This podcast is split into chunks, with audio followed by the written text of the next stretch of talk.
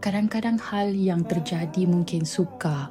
Anda mungkin melakukan kesilapan, mengalami kemunduran, kekecewaan, kehilangan, patah hati dan banyak lagi. Kita semua sama-sama telah melaluinya. Tetapi itu hanyalah sebahagian daripada perjalanan.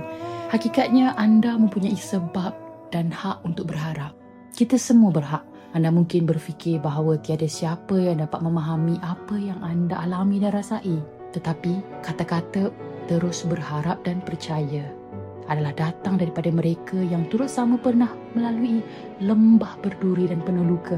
Percaya bahawa kalau tak pun ditakdirkan menjadi seorang pejuang yang berada di medan perang, kita semua dilahirkan untuk menjadi pejuang di medan kehidupan kita sendiri.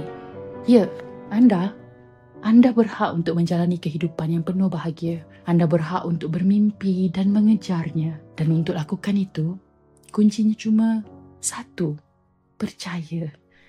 Percaya pada diri sendiri. Masih suka? Tak mengapa. Jika anda tidak mampu percaya pada diri anda sendiri, cuba perhatikan sekeliling anda. Kepercayaan dan harapan orang-orang yang menghargai dan mengasihi anda. Sebelum saya terlupa, ya, anda berhak bahagia. Cuba ulang kata-kata saya. Saya berhak bahagia. Saya berhak bahagia. Ya, ketahuilah bahawa anda disayangi, dihargai, kasihi. Kalau tak terlihat dan dirasai daripada orang-orang di sekeliling, tak apa, kembali.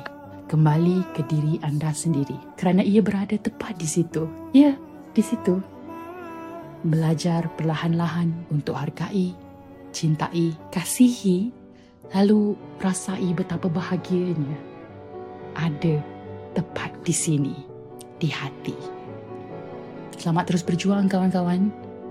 Esok masih ada.